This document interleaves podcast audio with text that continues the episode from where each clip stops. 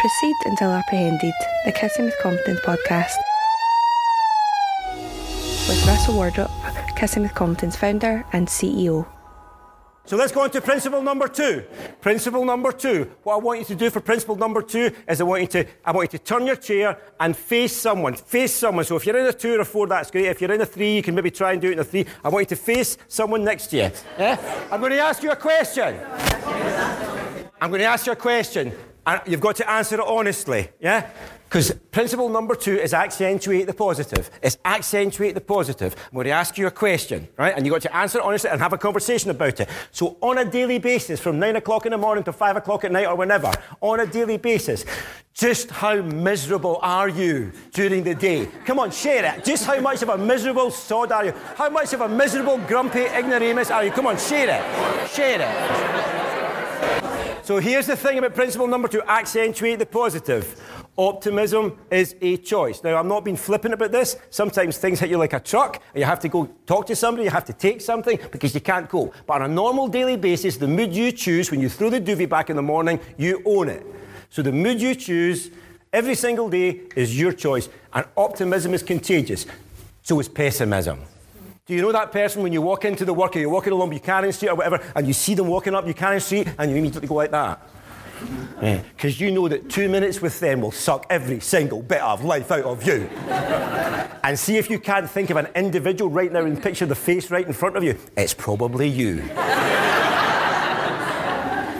here's the interesting thing. Here are 4 ways to do optimism. Let me see if you know them. You have to see it. What do you see when you look about you? We are amongst the luckiest people alive today. And the people in this room, I know that for a fact. The data proves it. We're amongst the luckiest people who have ever existed, ever.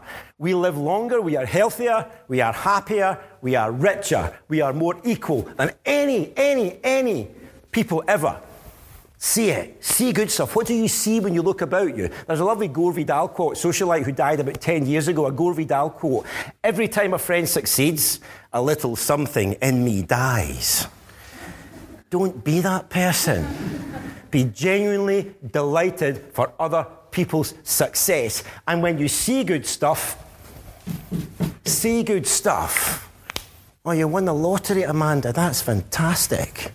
I'm really pleased for you. It wasn't a big win, was it? Oh, the Euro Millions, 385 million. But you have to share that with 1,500 people normally, don't you? Oh, you just won it yourself. That's even better. Are you keeping your job? Say it. See the glasses being half full. And start with you. Accentuate the positive. Here's what happens, ladies and gents. We get a little bit lazy.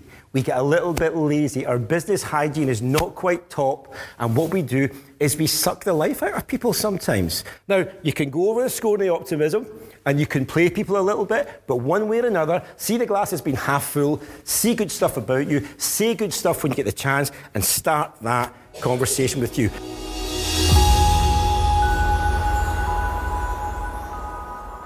Proceed until Apprehended podcast is produced by Kissing With Confidence. Find out more on our website at kissingwithconfidence.com.